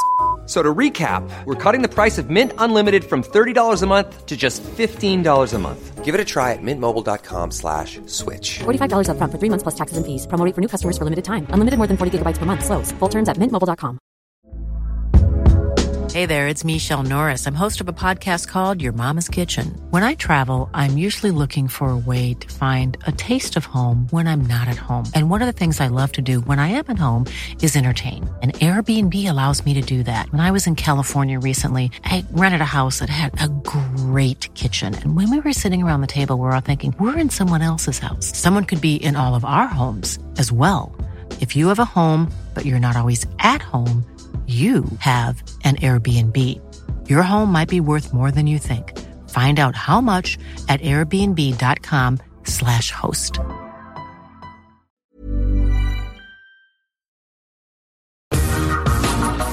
Oh, back now on Caught Offside. Uh, MLS Cup final coming up this weekend. Steve Cangialosi going to join us in just a sec. Before that, though, JJ, I know there was one other thing you wanted to point out. We were just talking about Liverpool, not from this game, but from the game uh, over the weekend. Yeah. So, um, so quickly, Joey Barton's been going on what can only be described as a, a Twitter rant or meltdown. Um, and I, I don't want to go into all of it. Basically, he doesn't like women commentating or analyzing Premier League football because as women they can't possibly know anything about it or or really be able to relate to the game because they've never played men's football. That is what he's saying. Um, this is one of his tweets. Stand by everything I've said on women commentating and co-coms on the men's football. Let me talk about like me talking about knitting or netball. Oh. Way out of my comfort zone. Some of the men are bad enough. We have gone too far. You cannot watch a game now without hearing the nonsense. Any man who says otherwise is an absolute fart parcel, whatever that means. And he's gone around just like basically saying this, like multiple, multiple tweets. Um, so obviously, if you take a, a stance like this, you're going to end up on, uh, and you, um, and you say words like "woke" or you know, talk about an issue like this, you're going to end up on Piers Morgan uncensored on Talk TV. It's just going to happen that way. Um, now, here's just a quick clip referring to the Liverpool Fulham game, uh, where Piers asks Joey Barton to give an example of uh, a commentator falling below the standards he feels needed, a female commentator falling below the standards he feels needed to comment on the men's game. Well, I heard the comments from the Liverpool uh, Fulham game about eh, you know the Endo goal, the, the Japanese boy Endo scores, and the commentator was female, co-com's female, and she talks about Endo scores with his laces. Now, anyone who watched that who had any knowledge of football seen that Endo scored with the side of his foot, but no one because it was female co-coms and, and, and female uh, commentator, no one said, "Hang on a minute, that didn't happen." So if you're a young, impressionable person who doesn't know and you're, you're coming for high journalistic standards and content to educate and inform, which is what we're meant to do, if we're in those spots, then then we have to correct those mistakes. And if and if it goes unchecked, it it it, it pulls the standard down. Now, for my sins, I, I watched that clip, all of it, and uh, and the incident that he mentions from the Liverpool Fulham game, which I watched, two female commentators. I uh I was like, that's wrong, Joey. That's very wrong. Um now Joey says if it goes unchecked, it pulls the standard down. Well, allow me to check you, Joey. This is exactly what was said about the Wataru Endo goal. I said earlier they'll get another chance. Look at this. It's cool, it's controlled, it's stroked into the back of the net. Endo arriving, right place at the right time. How many players do you see at that moment panic? Put their laces through it. Smash it over the bar, but no. Endo just strokes it into that top right hand corner. What else has this game got left? You can hear the difference, Andrew, Yeah. between what Joy thinks was said and what was actually said. She said, How many players do you see at that moment panic, put their laces through it, smash it over the bar? But no, Endo just strokes it into the top right hand corner. She never said he hit it with the laces. No. She said the absolute opposite. Now, if This is, was this is caveman stuff. Oh, it is. It is the absolute worst. But um, but this is a guy with a following. This is a guy who's upset that he's clearly upset that he's not doing co-commentary jobs right now. But I just thought I I had to set that one straight because I didn't see anyone online who watched the game say, "Hey, she didn't say that." Right. Now maybe Joey was doing what a lot of people do when they watch games, half looking at his phone, half watching the game, and he missed it. But like if, if you're going to use that as your example, why women shouldn't be commentating, and you get it wrong, and you're banging on about journalistic standards, you have to get called on it. It is caveman stuff, but I think it's our duty not to let him get away with it. I'm well. glad. No, I'm, I'm glad that you did because you're right. Because that's that would go unchecked, and then that would become the the new truth. Yes. Oh, do you hear Joey Barton? He's right. She was on about the laces, and he really curled it with the inside of his foot. By the way, if you are watching games, and and and the, and and this is your thought process is about the gender of who is calling the game, you have an issue. If you don't like a female commentator, that's fine, absolutely fine. If you don't like a commentator because she's female and feel she shouldn't be allowed to commentate, that's a problem that rests solely with you. Right. By the way, the difference too, you know, him saying this is it'd be like me commentating on knitting or netball. what an absolutely what a complete false analogy. Does he Oh, knit? yeah. Has he played netball? Right. Like, these people are these color commentators are former players. Like it's such a it's a such a ridiculous comparison to me. Absolutely. And in fairness to Piers Morgan, he said, should you be allowed to talk about the Champions League or the World Cup? You never played in either. But anyway, just I, I, it annoyed me. And it annoyed me that no one had, maybe because I commit things to memory, it annoyed me that no one remembered that from the game. I thought it was a good point. Usually people lash at things late on when they're when they're chasing a goal, chasing an equalizer. They do hit it with the laces instead of the finesse finish. So anyway, I'm glad I'm glad you did that. I'm glad you pointed that out. Thank you. Um, let's see, JJ. Like we mentioned before, here we go. This Saturday, 4 p.m. Eastern time, Columbus Crew are going to host LAFC in this year's MLS Cup Final. Uh, the game, the pregame, and the wrap-up show are going to be free. That's right, free for all to watch on MLS Season Pass via the Apple TV app or online at tv.apple.com. The pregame, by the way, uh, is going to get going at 3 p.m. Eastern time. And one of the leading play-by-play announcers for MLS Season Pass on Apple TV was Steve Cangialosi. He happened have the call of last week's Western Conference Final, and he joins us now to help look ahead to this weekend's game. Steve, what's up, man? Thanks so much for joining us. Andrew JJ, thank you so much for having me. Yeah, season one in the books for me with uh, with MLS season pass. So I'm on the couch with a cold one, like many other people are for Saturday, watching Jake and Taylor do the final, and I can't wait. This is an absolutely fantastic matchup. It is. Yeah, and let's start with the team that you most recently saw in LAFC. You were, like I just said, on- the call of the Western Conference Final. First and foremost, Flaregate. Uh, LAFC, I saw today, have been fined. The 32-52 have been punished.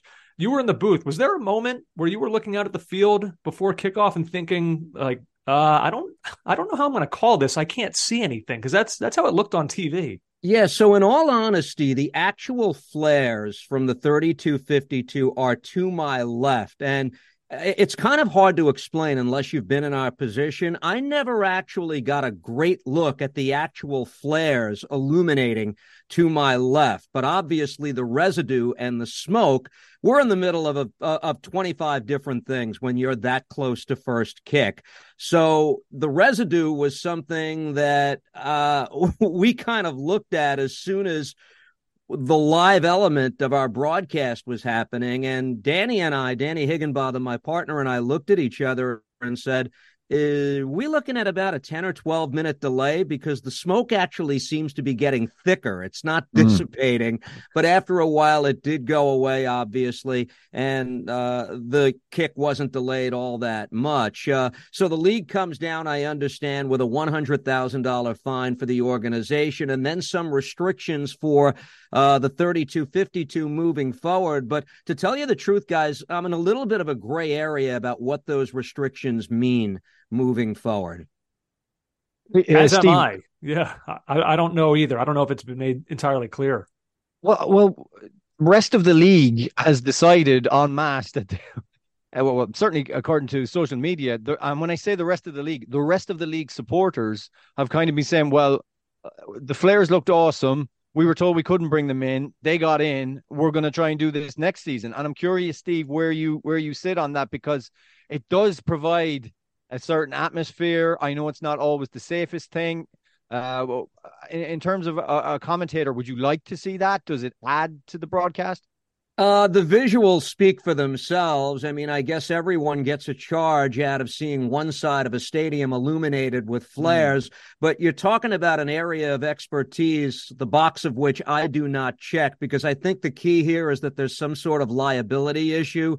And, you know, you're getting into a legal area that I'm certainly not qualified to speak on. So I understand what the league is doing. I understand it from a fan perspective as well, but what the league did come out with certainly didn't shock me. Let me just put it like that, JJ. Sure. Uh, Steve, with with regard to the game itself and LAFC, you know, it was interesting listening to uh, Ryan Hollingshead speak after the game. He, he, was kind of talking a lot about how LAFC just sort of know how to win now. And, and, I'm wondering, from being around them a little bit last week in the build up to the game, what's sort of the vibe that you get coming from that group? What does he mean by that?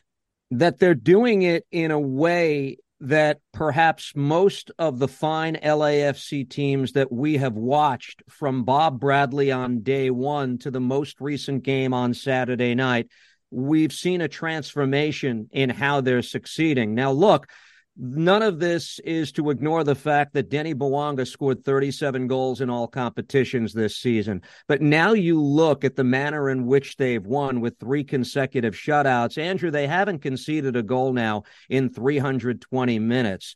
And after all of the excitement of the game on Saturday earlier between Cincinnati and Columbus, uh, just from an aesthetics point of view, the game wasn't much late in the Western Conference final, was it? They got the big goal from Ryan Hollingshead on a rebound early. And then I think we saw a team that realized it's as equipped as it's ever been to put the game to sleep. They're chasing a second consecutive title uh, this season. And I think what's important when you have a team in this kind of situation is to tweak it just enough so that it's fresh the second time around. And I think we're seeing an LAFC team that's kind of mastering this with a far more important role for Bouanga than there was a year ago. Increased minutes for Chiellini in the postseason this year, where he mm. has become just as much of an integral player as anyone to the defensive scheme that they're utilizing right now after playing only 46 minutes in the playoffs last year. You have that. You have a couple of other things, and including Maxime Crepeau, who's probably going to play this out to the finish this time. And there's a fresh element to this that I think most teams need when they're trying to go through this grind for two straight years. Steve, there's been huge talk uh, around the league about what Columbus Crew are doing and the way that they play, their commitment to attack, numbers pouring forward, all those things do you get the feeling that I get that maybe that's totally set up for LAFC, who are, I mean, 29% possession against Houston and still got the job done fairly easily. Is this set up for um for LAFC to kind of to sting them on the break? That's certainly one way to look at it. Although looking at Wilfried Nancy, who I think is the most tactically efficient coach in the league, I would never just simplify it that way.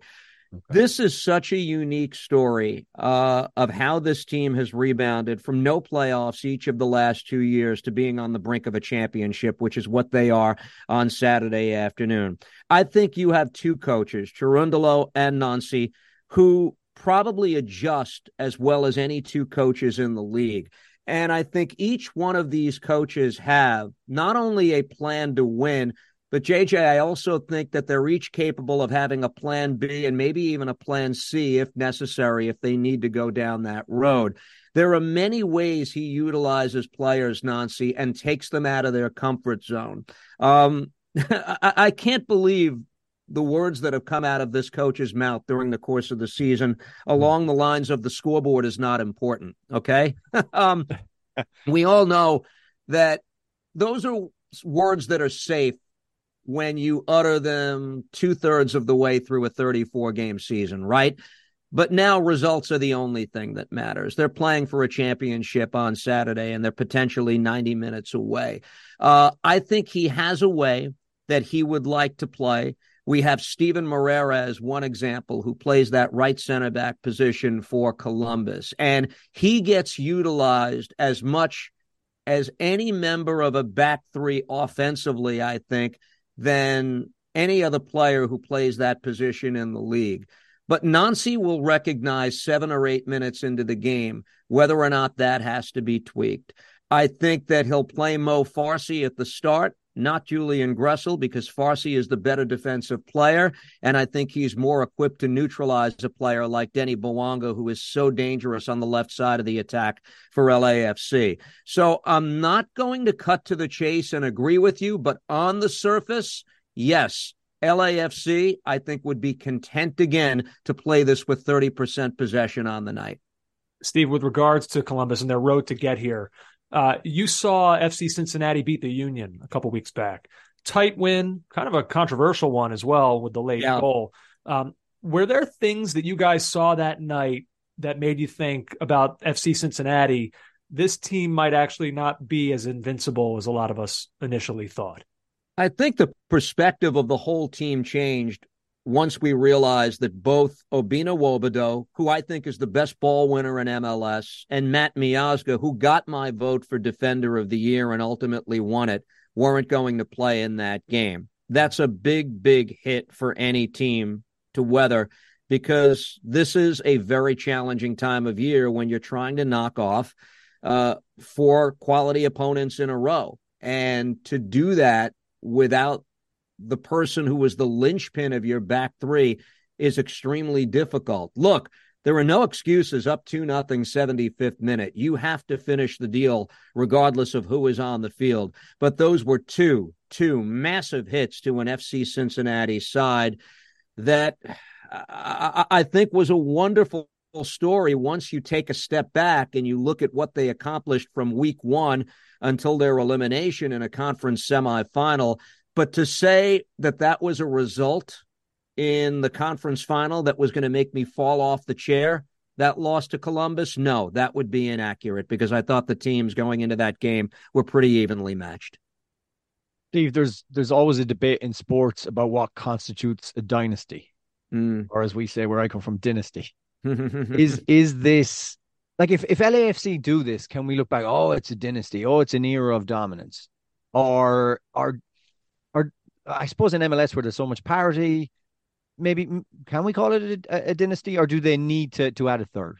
I think the word dynasty would be misplaced, but here's the way I would couch it: the best six year entry into the league that any club in MLS history would have had hmm. because this is a team that enters in 2018. Now, if they get this done on Saturday and they win MLS Cup on the road, then I think you absolutely rubber stamp what I just said. I think you can make a case for it, win or lose on Saturday, because what are we looking at over six years for this side? You're looking at two trips to MLS Cup, even if they lose one MLS Cup championship. You're looking at two supporter shields in that span. You're looking at two trips to CONCACAF Champions League final. You are looking at three separate Golden Boot winners since their entry into the league in Carlos Vela, Diego Rossi, who ironically they play on Saturday, and of course Denis Bouanga this week. And you're seeing that with two different nucleuses, and you're seeing it with two different head coaches. First Bob Bradley in Steve Cherundolo. That's a heck of a smash entry into this league. and remarkable results over a six year span. Dynasty, no, because right now the ledger only says one championship. Maybe it's two by six o'clock on Saturday. But my goodness, you can't ask for more in a short amount of spot time since entering this league. Steve, I want to go back to one of the names you mentioned from that LAFC team a little bit earlier. Uh, Chiellini, obviously one of the great legends of this sport, but he fascinates me because a lot of times we hear about these guys who come over from Europe, especially ones who are older. They don't know how hard this is going to be the travel, the heat, all that kind of stuff. And I would say a, a plot twist that I did not see coming was Chiellini getting older and then becoming even more influential, it seems like, for this LAFC team. What's the sense you get in terms of his importance both on and off the field for that team? I spoke to Maxime Crepeau about this uh, a day or two before the Western Conference final, and he said what nobody really understood, who wasn't behind closed doors with them, is how much Chiellini had to do with the day to day preparation of that team. Even though, as I mentioned earlier, his role in the 2022 playoffs was very minimal. I believe he played half the game in the conference final against Austin, if you go back last year, and that was his big contribution. He never got off the bench, remember, in the Epic Cup final against Philadelphia last season. The big surprise to me, Andrew, was that he started and he played an entire game on the turf against Seattle earlier in these playoffs. I thought that was the place for Aaron Long to sensibly get a starting assignment, but Cherundolo knew something that we did not. How his 39 year old legs would adapt to the artificial surface, how he would hold up, and then to come out of that, play as well as he did. I think he had seven clearances in that game, and then bounce back to contribute to another clean sheet just a week later tells us a lot about where he he is. Now, on Saturday, he officially becomes, when he starts, and we all expect him to start again, he officially becomes the oldest player ever to start an MLS Cup final. So that's another feather in his cap. I think uh, Pat Onstad had the record until this point, And of course, the whole dynamic is different for a goalkeeper. I don't know what's next for Chiellini here. Whether this is his final act in MLS, win or lose on Saturday. There's been some talk about him going back for one last ride at Juventus before he calls it a career. Obviously, internationally, it's over for him. It's a terrific question but he's surprised me with exactly how much he's been able to bring to the table during this run. It has he has not been a passenger for this. He's been one of those that's really been driving the bus there was one moment, uh, just on to stay on Chiellini for one one second. There was one moment where it was Jordan Morris versus Chiellini in the open field, and we all remember. And Chiellini, it's the only time in that game he looked way off it and looked old. Is that something? If you're the Columbus Crew, you're like, right, we are going to isolate him. We're going to try and get at him. They can do that with Cucho as you know the person that comes to mind when you mention that specific tactical approach. I don't know if Cherundolo will allow that to take place, right. though. Uh, Jesus Murillo's had a very good playoff as well. He's the other center back for LAFC, and that cannot be discounted. Uh, I think they'll give him as much help in that situation as possible. Cucho is having a remarkable playoff and he is such a clutch a clutch player. He's had 10 game winning goals or assists and he's shining in the biggest possible moments here. I don't want to stray too far away from your question about Chiellini, but I want no, okay. you to take into, you know, some context here what the crew have actually done in terms of clutch moments. They have 3 extra time goals in these playoff guys. No other MLS team has one. Okay, so that speaks about their mindset. It speaks about how comfortable they are in these situations. Uh, I never thought prior to your question just now of kind of looking at it as an isolation on Chiellini, but could that happen in particular in the latter stages of the match? And in particular, if this goes 120? Mm-hmm. Absolutely. Mm-hmm. Although I think you will see Aaron Long on the field long before this gets to uh, the 95th or 100th minute. Steve, you mentioned Cucho there for Columbus. They're such an interesting team to me because they have they've had so many marquee players seem to develop. I mean, Zelarayan leaves and there's been no drop off. If anything, they almost look better. Can you identify an engine that kind of makes that all work, or is it really just an entire kind of conglomeration of all these pieces coming together? Well, Tim Bezbatchenko did a great job having a plan before the actual sale of Zelarayán took place because he always knew he wanted to slot in Diego Rossi at some point, and he's become a very key figure in this formation that they play. That's a three-four-two-one. So Rossi as a complement to Cucho, I think, goes a long way towards answering, you know, what's gone right in the aftermath of Zelarayán.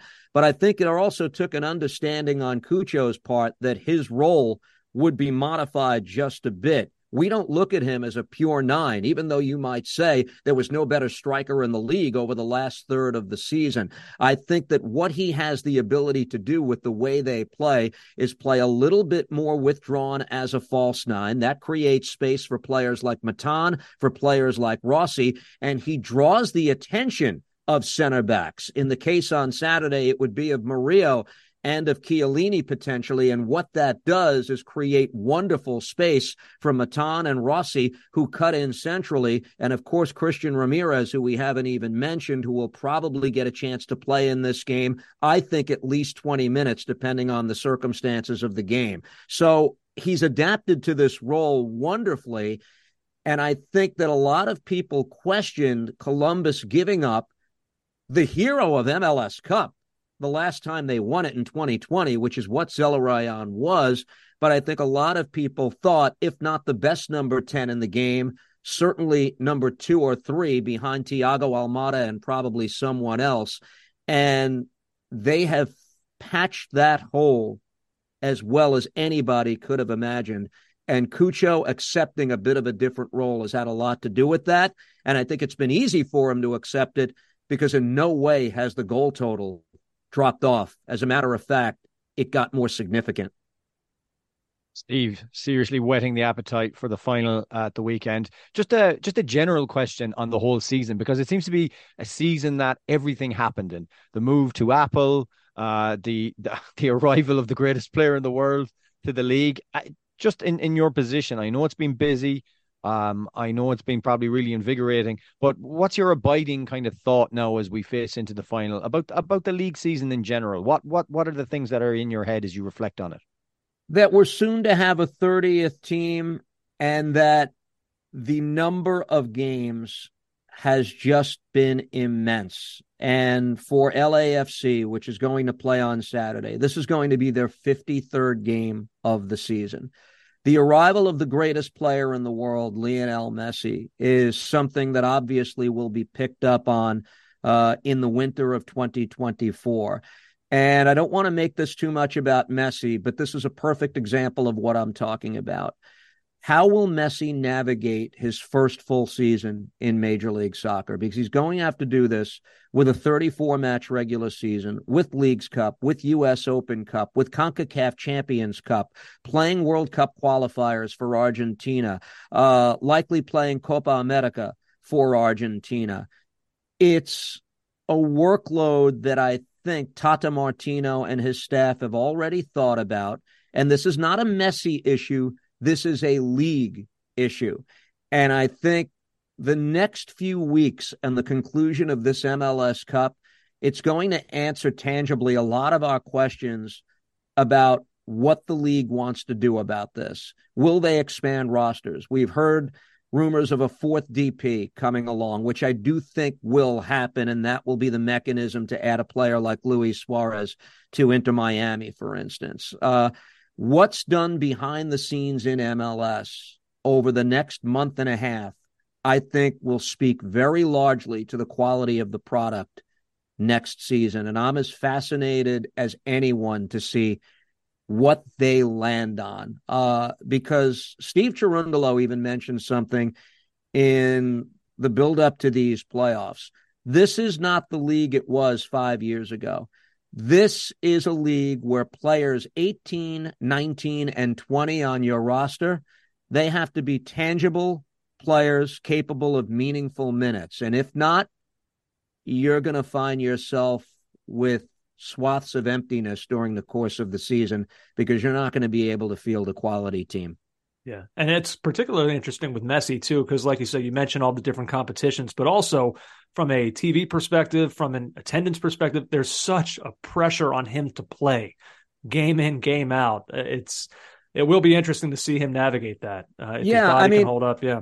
Yeah, Open Cup. I mean, uh, can you really get him on the field before Inter Miami makes a semifinal? I mean, you're going to have to hedge your bet somewhere, right? Uh, mm. and, and, it'll be interesting to see, you know, how they manage that workload because this is not David Beckham entering the league uh, 15 years ago, guys. This is someone who's still firmly ensconced with his national team. Heck, he's a defending World Cup champion and someone who's four years older than Beckham was when he came into the league. All of that stuff matters when you know you figure out how much he can get on the field for a full calendar year in 2024. And he's somebody not... who wants to play at the highest level. He doesn't right. want to play 60 innocuous minutes on any given night.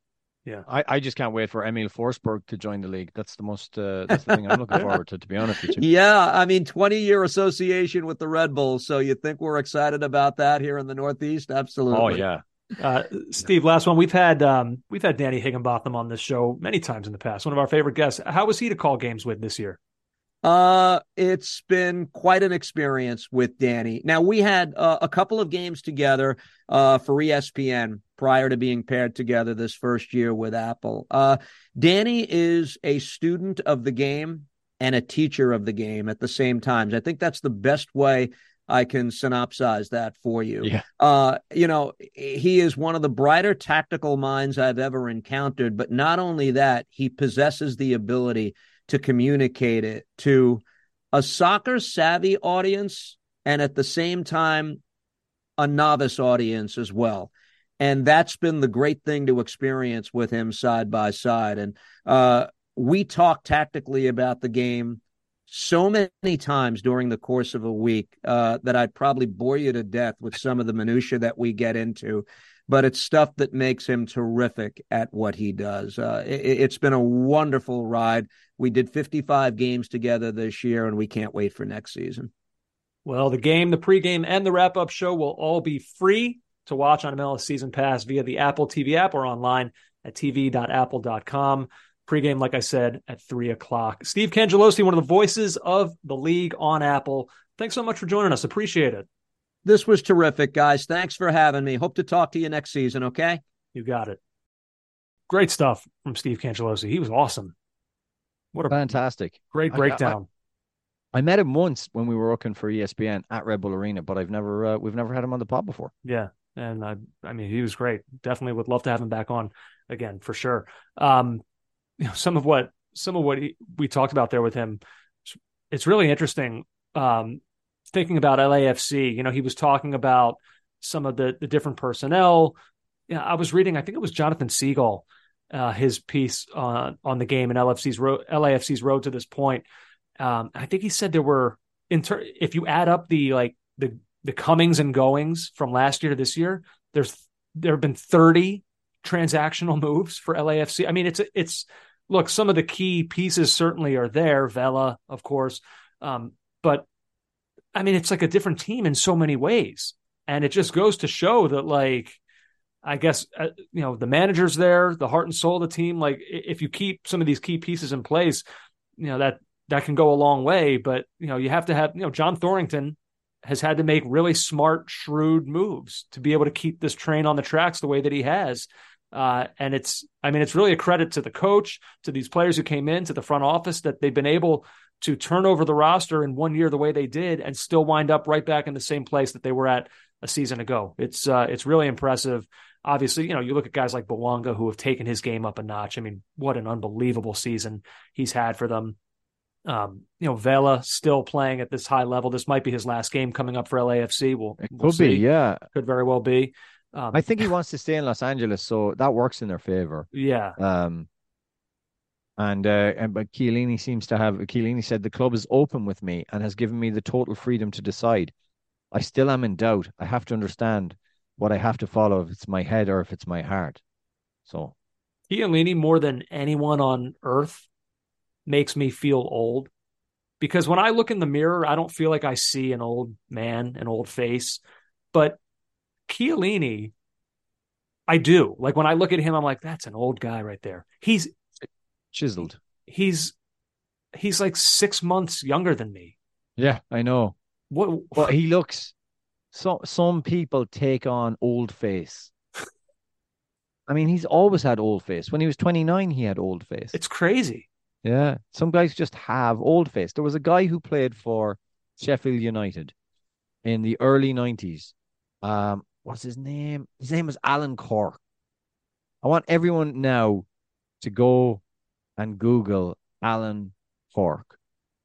And Alan Cork is a man who had old face. Classic case of old face. Look at his playing pictures, especially for Sheffield United. oh my! Wait a minute. Yeah. Is this him coming back for a testimonial? No. He's 34 in this picture that I'm looking at. Yeah. Don't forget what happened 80s. to this guy? Yeah, I know. I know. Um also the addition the the losing of the hair and the addition of a beard that's graying is going to age you. But even when he played for um when he played for Wimbledon, he had old face too. He actually yo- looks younger now. Strangely. um Wow. yeah. So Alan Cork.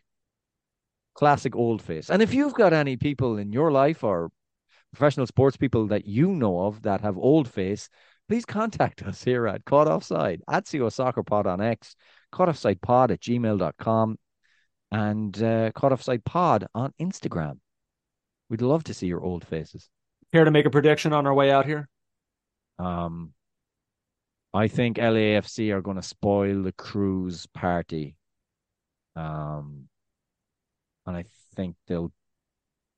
I think Columbus will score. I think two one to uh, Los Angeles. Man, that's a shame. I wanted I want to disagree. I want to have intrigue. I, I have the same result and the same score as my, as my prediction. Wow. Because I, I don't I don't believe that Columbus would be shut out. I just think the way they play, like there's a there there's a goal in there, certainly, at least one. Um, but I don't know. I keep like I asked I just asked Steve about it in the interview. Like Ryan Hollingshead, that comment just keeps ringing in my head about the way he talks about their, you know, how they They know how to win now. Yeah, pretty much. Like that's they've kind of found that level. They talked about it after Seattle, after that game as well, and certainly it was on display against Houston. Yeah, have possession. Go ahead, have seventy percent possession. Doesn't you're not going to get much against us. That's just how we play. And then they they're ruthless at the other end with guys like Vela and Bouanga, uh, Oliveira. So yeah, I, I think so. Two one. I see the same thing. We'll see. It'll be fun. I'm glad it's, It's gonna- Columbus. I, I think so too. I think it's going to be a great game. Should mention before we get out that Chiellini's former teammate, um, Paul Pogba, and this is from ESPN and the Associated Press, anti-doping prosecutors in Italy requested a maximum four-year ban for Juventus midfielder Paul Pogba on Thursday after the 2018 World Cup winner tested positive for positive for testosterone. Um, Pogba opted not to make a plea bargain with Italy's anti-doping agency, meaning the case will be tried before the country's anti-doping court. So there's nothing decided, but four-year bans are standard under the World Anti-Doping Code, but can be reduced in cases where an athlete can prove their doping was not intentional, if the positive test was a result of contamination, or if they provide substantial assistance to help investigators. So, um, Pogba's made no comments, but this is uh, this. I mean, were it to be uh, implemented, it would be career ending. Well, he- he's 30, so he'd be 34 when he comes back. Uh, that's years not. out. That's. I mean, look, it's not career ending, but I don't know the the level of team or league that will take a chance on him at that point. Um, Saudi Arabia. yeah, MLS. I don't know. Who knows? Um, boy, it feels for what his career was and then became. It feels like there's a, a Netflix documentary just begging to be made here. and not the one that he did, the Pogmentary. Oh, Right, right. Yeah, no. A proper one, uh, done without his consent, but with access. That's Yeah. what we need. That's sad. It's it's it's sad. Um, JJ, that's about all I got for this one. This was a behemoth. We knew it would be. We did our best, but we failed. Uh, hey, everybody, enjoy MLS Cup final this weekend. Like we said, four o'clock, uh, Apple, free to watch. Pregame starts at three o'clock. Our thanks again to Steve Cangialosi for joining for a preview. JJ, to you, I say. Check you later, fun boy. I'll see you. Take care, guys. You've been listening to the Caught Offside Soccer Podcast.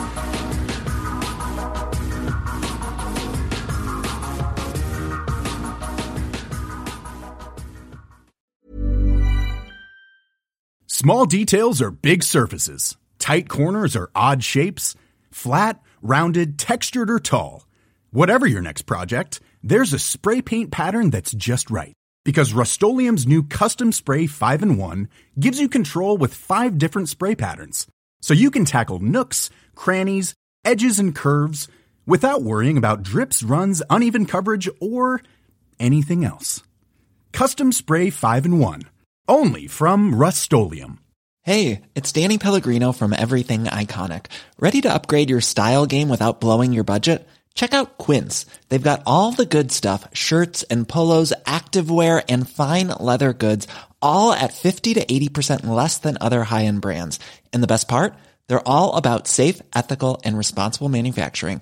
Get that luxury vibe without the luxury price tag. Hit up quince.com slash upgrade for free shipping and 365 day returns on your next order. That's quince.com slash upgrade. Ever catch yourself eating the same flavorless dinner three days in a row? Dreaming of something better? Well, HelloFresh is your guilt-free dream come true, baby. It's me, Keke Palmer. Let's wake up those taste buds with hot, juicy pecan-crusted chicken or garlic butter shrimp scampi. Mm. Hello Fresh. Stop dreaming of all the delicious possibilities and dig in at HelloFresh.com. Let's get this dinner party started.